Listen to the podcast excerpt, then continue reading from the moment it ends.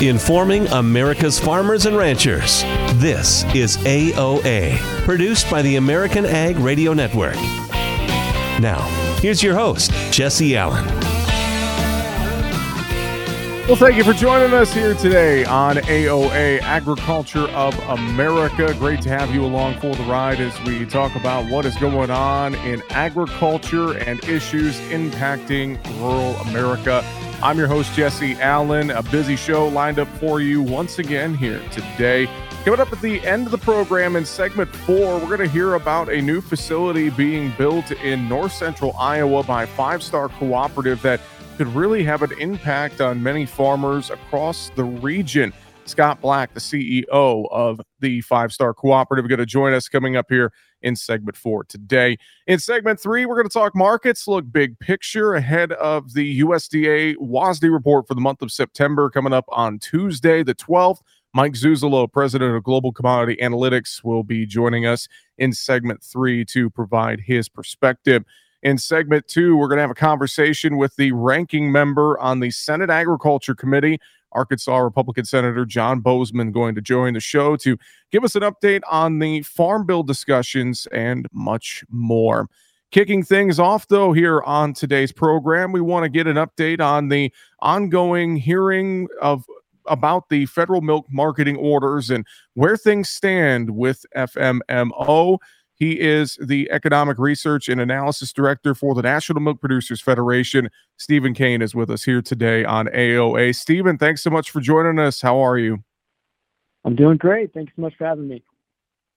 Well, Stephen, let's dive in here and, and talk just first. I know that the FMMO hearing is ongoing currently. What's the latest? Where did things stand? I know this is going to be uh, quite a long process here. So get us up to speed on where things stand right now, if you can.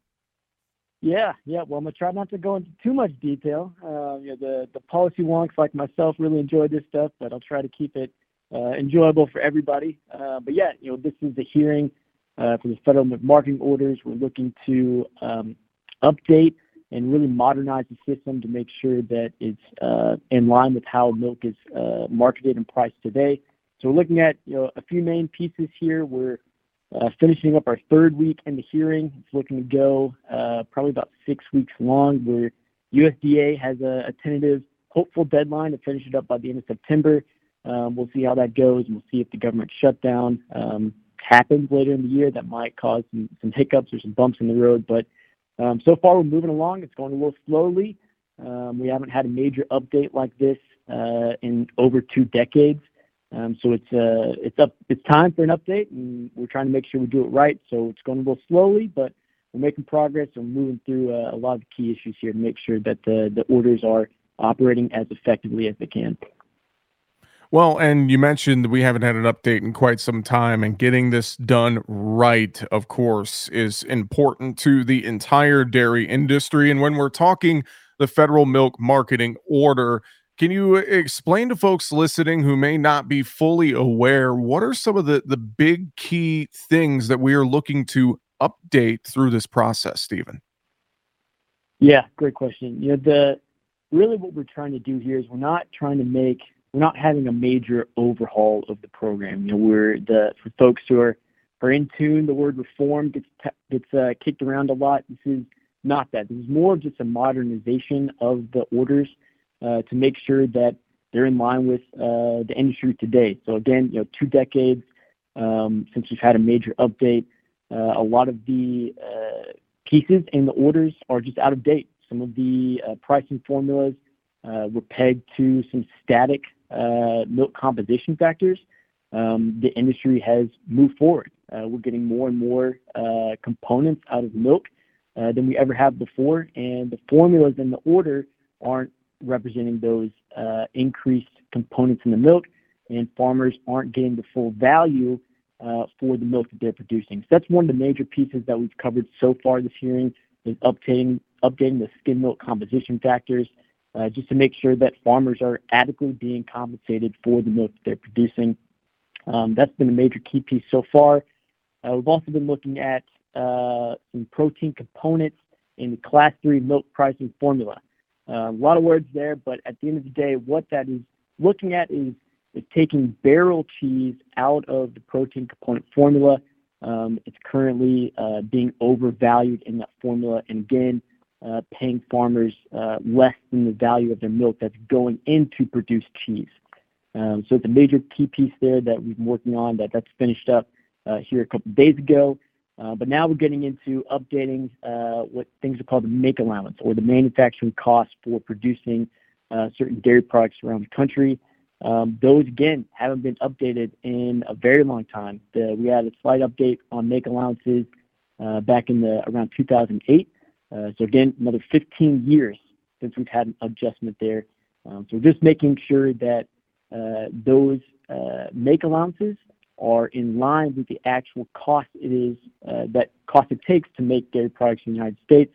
Um, you know, everybody's seen the inflationary pressures that we've seen over just the last few years. Uh, mm-hmm. Expand that out a little longer, and you know we've got to we've got to make sure that those are in line with the, the costs we're seeing today. So we just got into that piece. We're working through that. That'll be going on for the next week or so um, before we get into some other factors uh, in a week or so. Well, as well, Stephen, uh, you, you know we've alluded to this is a, a, bit of a long process, but getting things done right. Uh, once the hearing is wrapped up, what's the timeline look like once the hearing is wrapped up? How soon do we have a a draft decision from USDA? Is there public comment period and more? I mean, how does how does that timeline work? If you can fill us in there.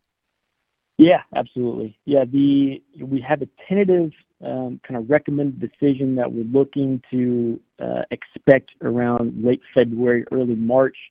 Um, we'll get likely, uh, you know, after that, we'll have some comment periods back and forth um, between USDA and stakeholders. Uh, we'll likely get a, uh, final decision from USDA sometime late June, early July. Um, have some referendums then after we get a final hearing notice or final decision for whether or not we vote in the those recommended changes, and that'll be on an order by order basis. So, you know, we're looking well into uh, next year before we get a final decision, um, but we'll hopefully uh, have a great outcome from that. Well, it's a multi-step process, and as you alluded to, it's all about uh, making sure things are, are current for a, a changing dairy market and really a changing world, right, Stephen? Absolutely, yeah. You know, it's uh, just making sure that things are in line with how the industry operates today. So that's uh, that's our main focus here, just to make sure that uh, dairy farmers and, processors are all uh, operating in, a regulatory environment that suits the industry as it operates today. And I know folks have questions, want to check things out online. I'm sure they could do that easily. You guys have a lot of great stuff, a lot of great resources available on the nmpf.org website, don't you, Stephen? Yeah, absolutely. NMPF.org, um, following along with a lot of updates there that we're pushing out. Uh, also, the USDA uh, hearing website um, has a lot of great information as well, um, really timely, uh, updated data. But yeah, NMPF.org um, has some uh, easy to digest and quick updates on the program. Fantastic. With that, Economic Research and Analysis Director with the National Milk Producers Federation, Stephen Cain. Thanks so much for joining us here today on AOA. We appreciate it. Yes, sir. Thanks for having me. All right, coming up next, we're going to talk Farm Bill. We're going to have a discussion with the ranking member on the Senate Ag Committee, Senator John Boozman. That's on the way next here on AOA.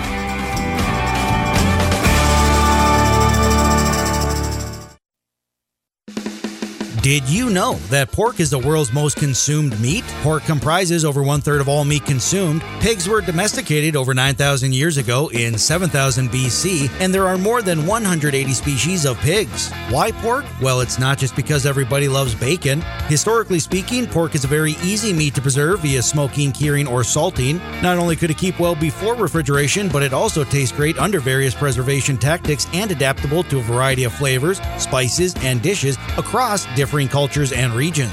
There are twice as many pigs as there are people in Denmark. Did you also know that China is the world's lead pork producer? In 2020, they produced an impressive 41.13 million metric tons of the meat, which equates to almost 91 billion pounds. So the next time you dive into that plate of bacon, know that pork is the world's most consumed meat. These farm facts brought to you by the American Ag Network. Paid non attorney spokesperson. Are you over the age of 60 and been diagnosed with lung cancer? If so, you and your family may qualify for a cash award. Our experienced attorneys are standing by to evaluate whether you have a lung cancer claim that qualifies you for a cash award. The consultation is absolutely free, and there is no risk and no money out of pocket. We only receive a fee when we secure you and your family a settlement. 250,000 people are diagnosed with lung cancer every year. You're not alone in this battle. We can help make sure that you and your family are financially safe and that medical expenses are covered. Again, if you've been diagnosed with lung cancer and are over age 60, call now. Don't delay. There are deadlines for filing claims. We're standing by 24 7. Call us at 1 844 903 1744. 1 844 903 1744. That's 1 844 903 1744. Attorney advertising. William Stepacker Jr. is the attorney responsible for this ad. Main office, Granton, Pennsylvania. May not be available in all states.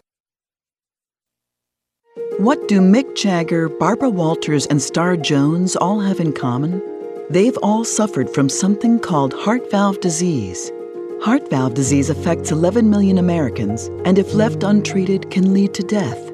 Unfortunately, less than one in four Americans have much knowledge of this disease that kills more than 25,000 people every year. The good news is that if heart valve disease is treated, patients can recover and live long, happy, and productive lives. But in order to treat heart valve disease, you need to know if you have it. If you or your loved ones are over the age of 65, have been treated with radiation to the chest, have been diagnosed with a heart murmur, or have a history of heart disease, it's time to listen to your heart. Ask your doctor today about screening for heart valve disease. A message brought to you by Heart Valve Voice US. For more information about the symptoms and treatment for valve disease, go to heartvalvevoice-us.org.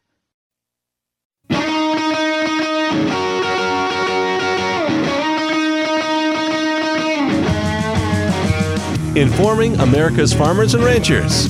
AOA. Now back to Jesse Allen. And welcome back to AOA. All right, well, let's not waste any time. Joining us now on the program, he is the ranking member on the Senate Agriculture Committee, Arkansas Republican Senator John Boozman. And Senator Boozman, it's great to talk with you. I hope you're doing well. I'm doing great, and it's a real pleasure to be with you on your show. Well, thank you for the time. Let's dive in. And uh, obviously, Farm Bill is on a lot of folks' minds across rural America. We're out of the August recess, and I know uh, a lot of talk that this Farm Bill might take a little bit longer to get done. I know we got some appropriations uh, battles that we got to get through on Capitol Hill as well. So, could you just give us uh, an update as you've gotten back to DC now out of the August recess? Where do they where do things stand right now on Capitol Hill? Well, as you said, you know, it's not it's not uncommon for us to, uh, you know, go a little bit longer than what we uh, the expiration date. So, the federal government its calendar starts again on uh, October first, and so uh, right now with the appropriations process up in the air, uh, that's really what everybody's focused on. So uh, the Senate's working hard to get their appropriations bills done. The House will be doing the same thing. And then we need to come to some sort of an agreement uh, with the administration, or we'll have a government shutdown. So there's really a lot going on, and uh, that's kind of taking all of the air right now. Is really working through the appropriations process. Myself and Senator Stabenow are working together very, very well. Our staffs are working hard. We're actually putting things, uh, you know, on paper. Uh, but all of these things kind of work together. So we need to see what happens with the appropriation cycle but uh, we're making headway. And as you said, you know, uh, farmers are looking at this. It's so important. In fact, yesterday, I don't know if you noticed. In fact, I'm sure you did, in the sense that it's so important. Uh, USDA came out and said that uh, the farm economy would have the greatest drop in net income ever. Uh, mm-hmm. This year, and so it just it just shows how important it is to make sure that the risk management tools uh, the ability to, to have those in place so that they can hedge against risk be able to go to the bank and say, look, this these this is what Congress has done. This is our five year uh, contract with them, essentially. Uh, you know, give us the money so that we can go forward. And uh, that's really what this is all about. I think that's the most important part of the Farm Bill. And sadly, our risk management tools are behind. Much of the much of of those uh, entities are based on 2012 data. The mm-hmm. world is very, very different than it you know, than then. It's very different than it was a year and a half ago with inflation and all that's going on uh, with interest rates. The list goes on and on. Well, Senator Boozman, I know Senate Democratic leader Chuck Schumer has mentioned that he, he wants the Farm Bill to be a priority here before Christmas. Do you still feel confident that we could get a Farm Bill across the finish line by the end of the year, or is a one year extension more in play? Well, I, I'm confident we can get it done if we can get the support for the farm aspect of the farm bill. Uh, I was in Fargo, North Dakota, not long enough, not long ago, and uh, one of the the ladies that were there said, "Look, we need more farm uh, in the farm bill," and I believe that with all my heart. We're working hard to get that done, and if we're just going to carry on and, and really have no reset of uh, you know all that's happened with inflation, uh, our input costs being so high, uh, interest rates being so high. Uh, if we can't do that, then then you know there's really no reason to go forward. So um, we're working hard to to make that happen. And and the good news is, I, you know, in talking to members, members want to get this done. So it's just a matter of working out the details. But but you know, so often in Congress, you know, the the, the mantra gets to be, well, we need to do something, and uh, no, we need to do the right thing. And so we're going to do the right thing and and make it such that farmers have the ability uh, to make a living. Well, Senator Boozman, you, you brought up inflation and interest rates, and I know that is, of course, affecting all Americans' uh, pocketbooks right now, especially our farmers and ranchers. When you think about the just that cost of money for operating loans and more, and I know the Federal Reserve is working to they've been working to try and tame down inflation with higher interest rates. Do you do you see with all the ongoing appropriations talk and more and things on Capitol Hill, could Congress potentially step in here to try and do something. I guess I don't I don't know if that's a, a viable path or not. I'm just kind of thinking out loud here. Well, the the trouble is is that that you know we have kind of a new reset. Labor labor costs are not going to go down. Transportation costs are not going to go down. This is kind of the new normal. And so we have to get uh, our risk management tools uh, that, that, again, are so crucial to farmers. Yeah. We have to get those reset. I'll give you a good example of that. In, in March of 2021, uh, the average uh, USDA loan was about $335,000. So some people borrowing more than that, some less, but the average was about 335,000. Uh, that to service that loan uh, you know, in March of 2021 for a year was about uh, $9,000 in that range. Now that's twenty-three to twenty-four thousand dollars. So, you know, that's real money, you know, for the average farmer. And so you have that going on. You've got all of these other things going on, and, and the multiplier is such that this is why we saw this year um, you know, this massive drop in net net income to our farm community. So the other problem that we've got in in, in farmland is the fact that uh, 53% of our counties in America lost population. Mm-hmm. And so you start losing those turnback dollars because you know that's based on population and and pretty soon you know you lose your school you know you, you lose your community the only thing that's left there is agriculture. And so to have a viable rural America, you know, we simply need to step up. We need to support our farmers.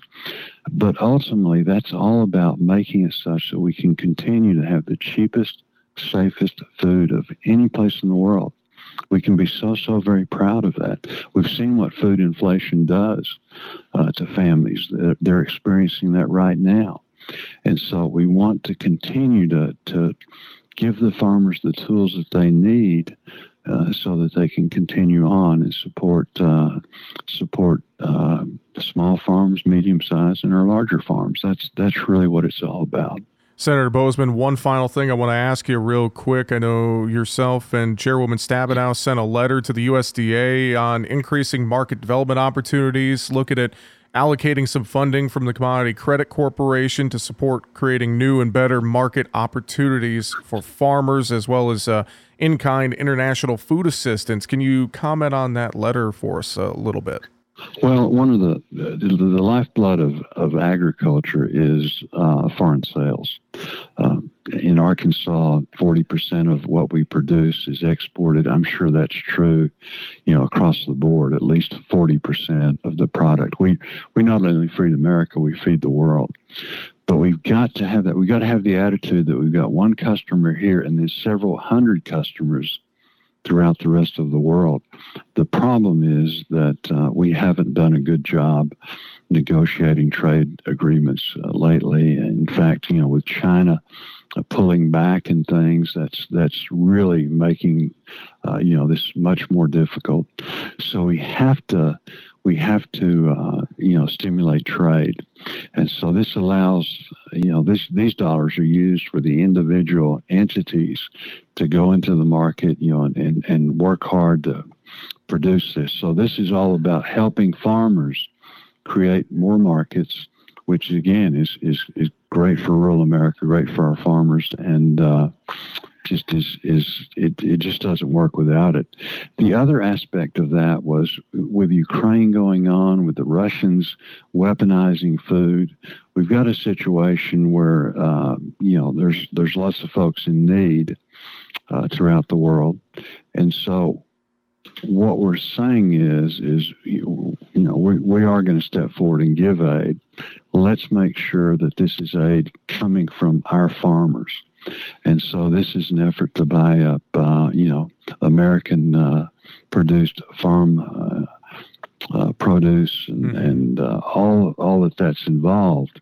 And then again, you know, push it overseas. So it's, it's a minimal amount, but it's it's another thing that's all about helping the farm community and uh, supporting our farmers. And as we saw, you know, with the report yesterday, again, this massive, I think, $43 billion, $42 billion decrease in farm income, that, that is, you know, such a significant amount of money. So we just want to do all we can to support our farm community, period. Well, with that, we do appreciate the time. We'll look forward to getting you back on AOA again in the near future. With that, Senator John Boozman, thanks so much and have a great rest of your day. No, thank you so much for having me. I enjoyed it. All right, up next, markets with Mike Zuzolo here on AOA. Get uniform control in your fields with trusted, hardworking Lucento fungicide. Control the toughest diseases with a dual mode of action fungicide that consistently outperforms the competition in field trials. Lucento fungicide from FMC works overtime for lasting control to help improve crop yields. Talk about getting the job done. Visit your FMC retailer or lucento.ag.fmc.com for hardworking control in your fields. Always read and follow all label directions. Young farmers don't listen to the radio, right? Wrong. In a recent survey, 74% of young producers said they get their most important agricultural information from their trusted farm radio station. Surprised? Don't be. If you think about it, it makes perfect sense. Radio is the perfect companion because it goes with you everywhere. Whether you're in the shop, on the combine, or in the truck, Farm Radio is right there with you. This message brought to you by the National Association of Farm Broadcasting. You're listening to AOA for the American Ag Network. I'm Richard Ristvet with this market update. The grain, oil, seeds, and livestock are mixed but with a lower tone this morning. Wheat futures were modestly lower in overnight trading and is continuing this morning on harvest pressure and as global leaders seek ways to get agriculture products out of Ukraine. About 74% of the U.S. spring wheat crop was harvested at the start of the week. That's up from 54% a week earlier, but that is still behind the prior five year average of 77%. In North Dakota, which is the biggest U.S. producer of spring varieties, collection was only at 64% finished. While that's up from 38% a week earlier, it's well behind the average of 73% for this time of year. Winter wheat planting has already started, though only 1% was in the ground as of Sunday. Kansas, which is the biggest producer of winter varieties, is 1% sowed, while Washington farmers have already planted 9% of their crop, and South Dakota planting was at 8% complete. And while officials from Turkey and the United Nations said they were optimistic that the Ukraine grain initiative deal would be renewed in the near future, little progress has been made in getting Moscow back to the bargaining table. Still, though, Ukraine has been finding alternative routes. Exporters shipped egg products along the Danube River, but Russia bombed infrastructure that allowed ships to depart from those ports. Cargoes of Ukrainian grain, though, have already been moving through Croatian ports. We're also expected to see storms across southeastern Kansas and southwestern Missouri today. That's bringing some potentially severe weather to the area. Lightning, hail, and gusty winds could be possible with some of these storms. Some isolated showers are forecast for parts of northern Illinois and southern Wisconsin this morning, though no severe weather is expected. Air quality alerts remain in effect for eastern Nebraska and are now in the yellow category. The VIX is trading near 14 this morning, while the dollar is pulling back and crude oil is trading modestly higher, although it should be noted that China is also building big reserves of crude oil believed to be over 1 billion barrels or a 66 day supply. You're listening to AOA for the American Ag Network. I'm Richard Ristvet. 54. So basically, it's too late to start saving for retirement, right? Not right. Starting to save, even in your 50s, can really make a difference. Well, right now, saving seems hard to wrap my head around. Plus, with the way this year's been going.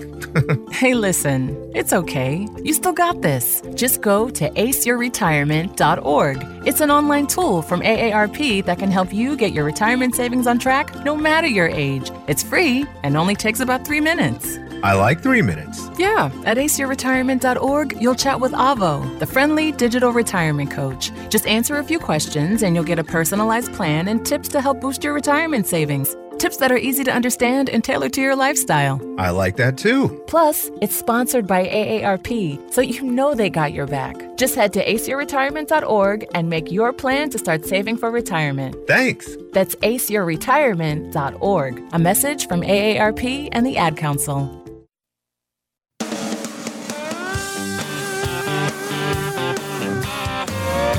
Informing America's farmers and ranchers. AOA. Now back to Jesse Allen. Well, there is plenty going on in the market trade as we are gearing up for a very key USDA WASDE report for the month of September. That is coming up on Tuesday, the 12th. And we are going to dive into what's going on, big picture in this market trade right now. Joining us, President of Global Commodity Analytics, Mike Zuzolo, is with us here today. Mike, good to catch up with you on AOA. I hope you're doing well. Doing great for a Friday, Jesse. Thanks for having me, sir. Well, I appreciate the time, Mike. Let's dive in. And first, I think to help set us up, uh, weekly export sales numbers uh, came out on Friday morning, uh, delayed a day because of Labor Day holiday. And we also got some more export sales to China, it looks like, uh, announced on Friday morning's wire. So, as you kind of look at some of this demand equation and the fresh numbers that we have, anything stand out to you? You know, the thing that stands out to me is the marketing year high in both the weekly corn and weekly soybean numbers. And this comes on the heels of the trade thinking that we're probably going to see a lower yield on Tuesday's WASDE numbers for corn and beans, for the, especially soybeans, um, but probably see also the demand side get lowered in one way, shape, or form, and especially the export market, Jesse. And so I think it raises the stakes a bit in the uh, WASDE report and what USDA says, and maybe we can get a yield reduction without clipping the demand side too much. It seems as though um, China is really buying a lot of beans, just not from us. But as you said this morning, them coming in maybe gives me the sense that maybe the uh, prices have fallen enough now that we're attracting export demand again as Chinese soy meal futures right now are hitting a record high. And this, even though China in the first eight months of this calendar year have, have brought in about 72 million tons of soybeans. And that's up 18% uh, year over year. So they're bringing in a lot more. It's from Brazil, but the net net is is the world demand, whether you're looking totally for wheat, corn, and beans, is very very strong, and maybe something the market's missing. Maybe something they'll pick up on as we get Tuesday's numbers. And I think it's very interesting just looking at this overall picture here for U.S. commodities. Mike, you and I have uh, been kind of chatting back and forth about this here this past week. Uh, eh, that we, we hear the anecdotes. This crop is dying down, not drying down. You you told me that here earlier this week, especially I think Iowa, Illinois, the crop ratings are out this week, and the, I, I know there's some concern out there about what we are going to have as far as a, a final yield. And so I think it's going to be interesting to see what USDA gives us for not only those yield numbers uh, on Tuesday's report, but then also do they make any demand adjustments to compensate for any reductions in yield, Mike? Yeah, I mean, I did my production updates um, on the corn model, and, it's pretty detailed, Jesse. And I, I came in with a 14.9 billion bushel crop. Um, that takes you to a 172.7 national yield. I went ahead and dropped that to 172.4 um, just to be safe because I'm looking at the end of the year, and I, I feel like we are below last year's 173.3. I, I don't think USDA is going to give us a 172.4 yield, but um, it's interesting you bring up Iowa because of the 199 plus million bushel difference um, that that I show versus USDA's August numbers.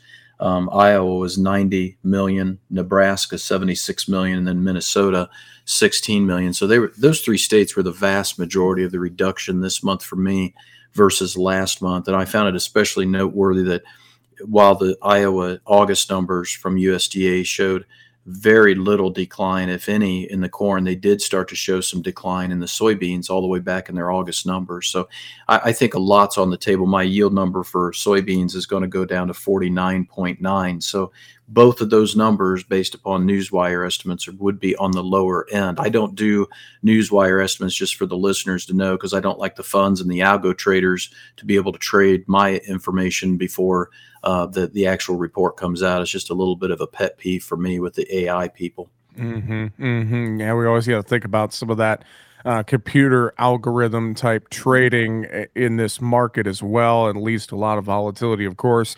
Mike, I know with some of the research you do, you follow the Bloomberg Commodity Index quite a bit, and I know you've been kind of drawing a wedge here the last couple of months and really watching this index. It's been a pretty good indicator of what's going on in this market. Can you talk about that a little bit? Yeah, that's a really good point to bring up, especially ahead of the WASDE report, this early harvest that we're going to have, the wheat continuing to keep us pinned down uh, to the to the to the floor and and to the mat in wrestling terms, and and also compared to what China's dealing with. And I think this week the Bloomberg Commodity Index showed a very nice wedge formation, as you say. We're coming to the peak or the pennant or the uh, tip of that wedge. And the two biggest extremes that I can point out to the listener is the the OPEC supply cuts this past week because of the weak Chinese data, the weak Chinese demand that they're fearful of going forward, um, and versus the sharply higher dollar. You know, the Chinese currency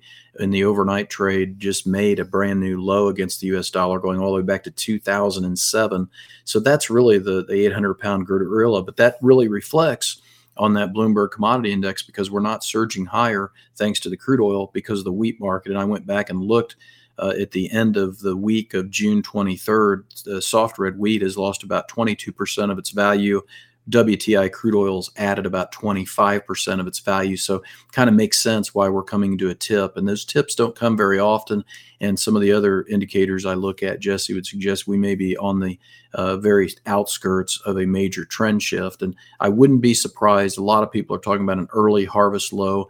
Um, I think the best corn is going to come earliest. And so I'm, I'm thinking unless USDA gives us a big bullish surprise on Tuesday, we may have to wait till we get to the September 30th time period in that grain stocks report before we can look for a real breakout uh, to the upside potentially if we do have an early harvest low coming. We're talking with Mike Zuzolo from Global Commodity Analytics here on AOA today. Mike, you and I have talked before about wheat needing to be the leader in this market. And I know, of course, U.S. wheat prices are m- much higher than world values. I mean, Russian wheat is far cheaper and far more competitive right now. Do you still feel like, uh, just kind of piggybacking off your last point there, do you feel like wheat needs to resume a leadership position to give us any sort of uh, momentum to the upside, or things decoupling a little bit in the uh, grain markets? No, I don't think they're decoupling. I, I, think that a lot more people, including the USDA, are looking at declining corn feed numbers because of the wheat prices in the real market. And so that feed relationship between wheat and corn is still very much there. And it's still, I think, appropriate to look for the wheat to be the major leader to make major lows and major highs, especially in relation to corn, Jesse. I think the biggest thing that I continue to see is first three months of the marketing year, 23 24, U.S. Uh, exports out the door are about 4.3 million tons. That's down about 23% from last year, and that has come mainly from Russia. But I think Monday's update from Australia and them dropping their crop again really adds a, a, the idea that our global supplies are going down. And um, yes, Russia and Ukraine are obviously a big factor, but I think they're a diminishing factor. It's really up to the currencies at this point. I still look at the European wheat market as the one that has to bottom first because the dollar euro trade, I think, is really key to bringing us back into a way to get into the export market again, other than through private sales like we saw through South Korea, I believe it was this week.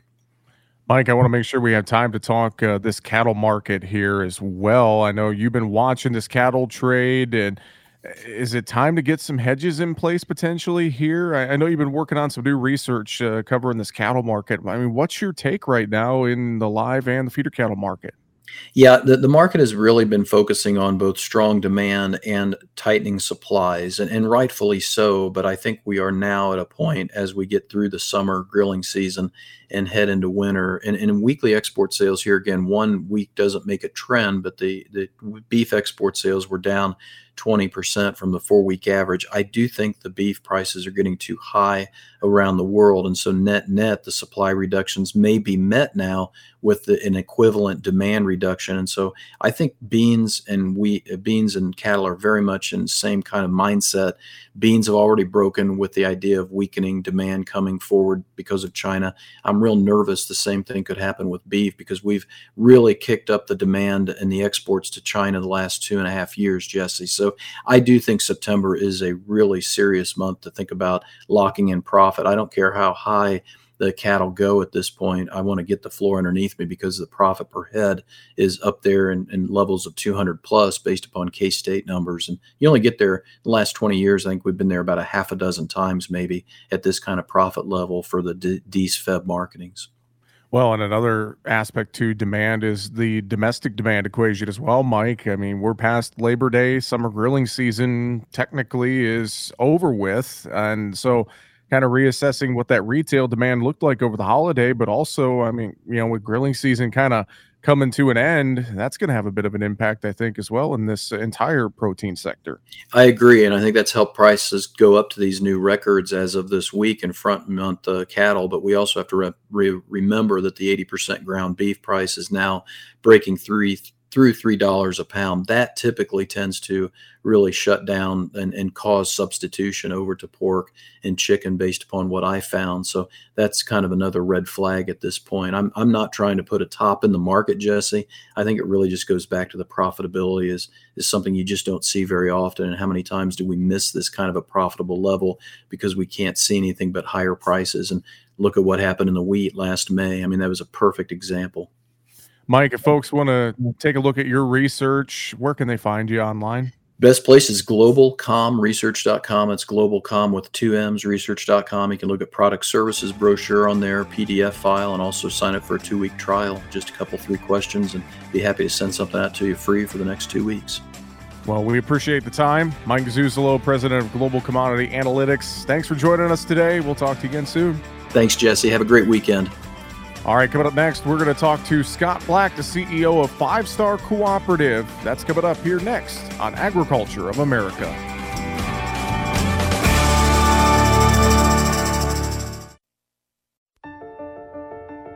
You are not your diagnosis. A medical chart is not your identity. And vision loss does not define you. Your drive shows who you are. And you are not alone because we are driven too. To be a beacon of strength, a champion of courage, an advocate for hope. You are not alone. Because we are stronger together. We drive the research for the cures we are finding. We're fighting macular degeneration, retinitis pigmentosa, Usher syndrome, and the entire spectrum of blinding retinal diseases. We fund. We fight. We, we win. We we we we are, are the the foundation, Foundation fighting Fighting blindness. Together, we are fighting blindness. Join the fight at fightingblindness.org. I'll take dig a little, learn a lot for 30 bushels. Soft and crumbly. Tom. How does healthy soil feel to the touch? Correct. Dig a little for 40 bushels. Sweet and earthy. Tom. What does healthy soil smell like? Yes. Go again. Dig a little for 50 bushels. Dark, porous, and alive. Tom. What does healthy soil look like? You win. Understanding the basics and benefits of healthy soil can make your farm a winner too, through lower input costs, better yields, and drought protection, which can lead to a healthier bottom line for your business. Contact your local Natural Resources Conservation Service office today to find out how you can unlock the secrets in your soil. This message brought to you by USDA's Natural Resources Conservation Service and this radio station. This is Around the Table, where we explore the benefits of cooperative ownership. Today, we're talking with Steve Meisch, a grain sales manager with CHS, about pre harvest marketing strategies. What is the market telling farmers about selling grain out of the field or storing right now?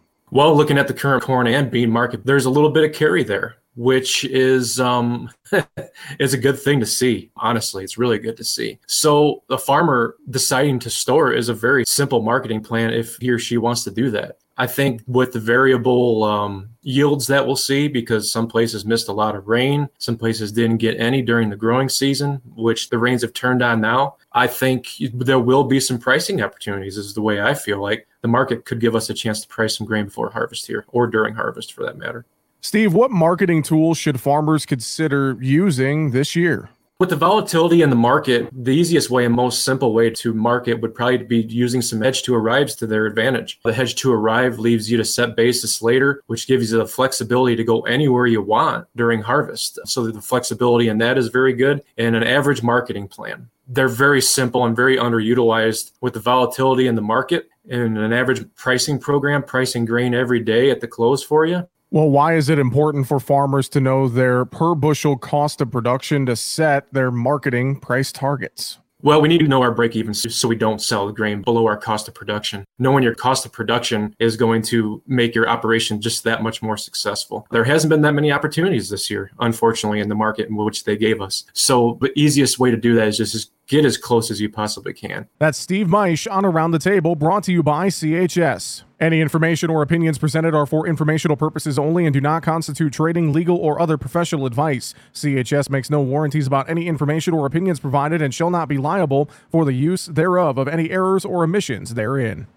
In today's troubled world, our USA Armed Forces stand ready to protect you, your family, and our American way of life. When veterans return to civilian life, they deserve your recognition and support.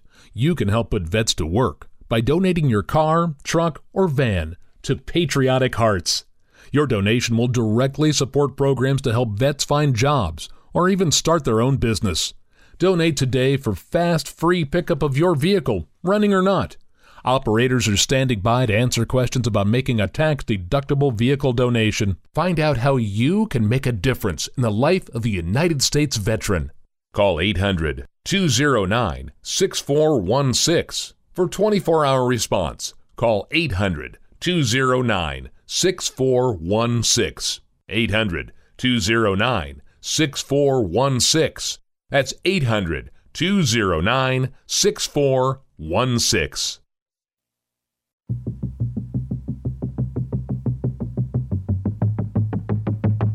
Informing America's farmers and ranchers. AOA. Now back to Jesse Allen. And joining us now here on the program, I saw this story and I thought it was really cool. I have a soft spot, of course, for things around my, my hometown in north central Iowa. And I, I remember driving by uh, this uh, this little town many, many times growing up, and now there is a, a brand new facility going in there being put up by Five Star Cooperative that I think is is really interesting, an agronomy complex. And here to tell us more about it is Five Star Cooperative CEO Scott Black. Scott, great to have you on AOA with me today. I hope you're doing well. Uh, we are doing great here, Jesse, uh, and thank you on behalf of the entire Five Star team. Thank you for having me on today. We well, appreciate it. You bet. Well, let's let's dive into this a little bit. You know, I think about the uh, the tiny town of Burchinal, Iowa. I've driven by that old, uh, long-standing grain elevator there many, many times, as I was alluding to. But now you guys are getting ready to put in a uh, multi-million-dollar agronomy complex here. And just to start, Scott, tell us a little bit more about this new agronomy complex investment. What exactly are you guys building there? Yeah, again, we are we're very excited about this uh, this new complex that is going into our location in Burchinal. Uh, actually, this uh, journey where we are today started uh, a year ago, where we had our our facility in Mason City.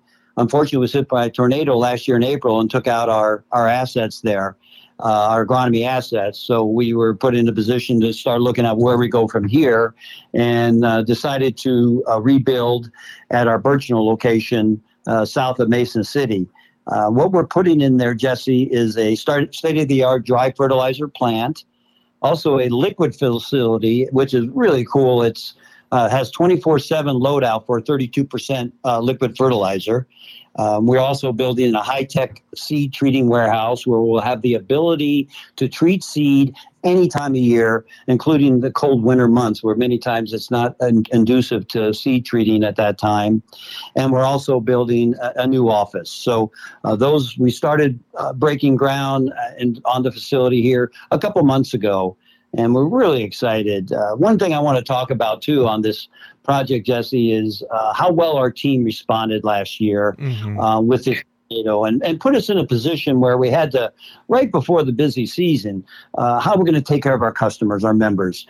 And they just did an excellent job of redeploying teams, equipment, and uh, we had help with uh, some neighboring cooperatives to help us um, with product, and we appreciate that and we're able to get things taken care of. So uh, we're very excited about where we're going. Burchinal, um, actually, that cooperative started in 1889. Mm. Um, and so it's it, you know that location there has been around a long time 134 years and uh, we're really pleased that we're going to continue to a- add to that that location well, and I know as well uh, the location that you're putting this in, very close in proximity to Interstate 35. You have Highway 218, the Avenue of the Saints, as it is called, as well. So a lot of a lot of key access there, and I, I have to think for farmers not only in the area but regionally as well are, are going to benefit from a facility like this, Scott. Yeah, absolutely. That was one of the drivers, Jesse, as we were making decisions on where we go, you know, next. We look at different locations, greenfield locations, other locations within the five star uh, network, and, and decide on Burchinal. Uh, because one of the things you just cited, um, accessibility. It is very close to some of the major thoroughfares. This is going to add a lot of convenience for our members who come in and utilize the facility, and our vendors who we, you know, purchase uh, inputs from. And so we we purchase some additional land there and uh, and building the facility there. And uh, this way we can uh, make it again an easier experience, you know, for our customers uh, when they utilize the facility. Uh, one of the things that's really cool is this 24/7 loadout mm-hmm. Uh, liquid fertilizer facility. Uh, customers can uh, come in and pick up product any time of day, day or night, weekends, holidays uh, whenever it's convenient for them. They'll be able to come in and pick up their 32% uh, there at the facility. So right. our, our members are very excited about that that is a really great aspect of that having that be 24/7 and you know Scott we've seen our issues with fertilizers supply supply chain challenges here in recent years I have to think that mm-hmm. this project will help alleviate some of those concerns if there are any right now regionally I know things have improved but I would have to think, in the grand scheme of things, this could help alleviate some of those concerns as well. Yeah, I mean, it's interesting. We all know what's been going on in the world and what's going on with prices and up and down on commodities and, in our industry, you know, over the last several years. And we don't anticipate that really changing. It's the new environment we're in. And and uh, and how we purchase, when we purchase from different suppliers. We're continuing to form stronger partnerships with our vendors uh, to be able to work through you know these supply uh, challenges we have. Uh, and so uh, again, as we look at shortages. We anticipate uh, good supplies into next year. We anticipate, um, but again, anticipation is challenging now with worldwide events that, that affect the fertilizer markets. Um, mm-hmm. but we anticipate more of a normal um, year next year and, in, fertilizer pricing than what we've seen historically, you know, over the last couple of years. So um, we have agronomists that work really closely with our customers on their needs, making sure they book needs ahead of time, and then we secure those needs for them going forward. So we spend a lot of time in that activity. Uh, making sure we have the product when our customers need it. But it is certainly a challenge you know, over the last several years with supply chain. I think we all we all know that. We do. Yeah, yeah, it has been a challenge, yeah. but we're hoping things get better. We're talking with Scott Black, the CEO for Five Star Cooperative, learning more about their new agronomy complex going up at their Burchinal, Iowa location there in north central Iowa. Scott, how, how soon are we looking at operations being up and running for the new facility there in Burchinal? Yeah, as I mentioned, we broke ground here in June, and we anticipate and we're on on track to open and have the facility available uh, for our customers in the spring of, of next year. So okay. the spring of 2024 season, we'll be up and going and ready to go at that time. Thank you for joining us here today on AOA. CEO for Five Star Cooperative, Scott Black. Thanks so much, Scott. We'll talk to you again soon. Thank you, Jesse. We appreciate it. Have a great day. All right. Well, we are out of time here on AOA today. Coming up on the next episode, I'll be broadcasting live from Barchart's Grain Merchandising and Technology Conference. We'll talk markets with Darin Newsom. I'll also talk with Barchart's CEO Mark Haraburda, weather with John Baranick from DTN, all that and more coming up on the next episode of AOA. Thanks for joining us today. I'm your host, Jesse Allen. Have a fantastic rest of your day.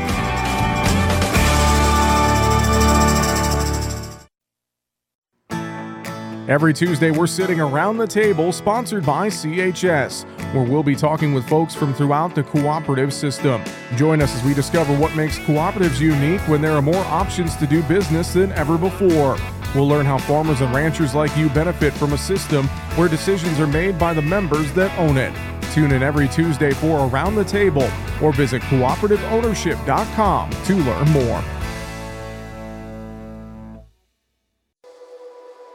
Sports allow us to play, learn, and grow. But there's something more important than victory. At the U.S. Center for Safe Sport, we believe every athlete deserves to be safe, safe from abuse and misconduct on and off the field. We equip athletes, parents, coaches, and others with the right education to recognize, prevent, and respond to harmful behavior. Join the movement to champion respect and end abuse at uscenterforsafesport.org. As an organ donor, your story doesn't have to end, but good in you can live on. In fact, you could save up to eight lives with your gifts. Your heart could keep beating, your kidneys could keep filtering, and your intestines could keep on digesting for others. And that's not all. You can improve the lives of 50 more people as an eye and tissue donor, restoring sight and health.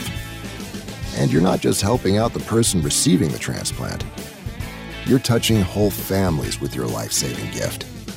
Register in minutes. Just go to organdonor.gov. You'll be happy you did. And just maybe, someone else will be happy too. Sign up today. Go to organdonor.gov. It saves lives. U.S. Department of Health and Human Services, Health Resources and Services Administration.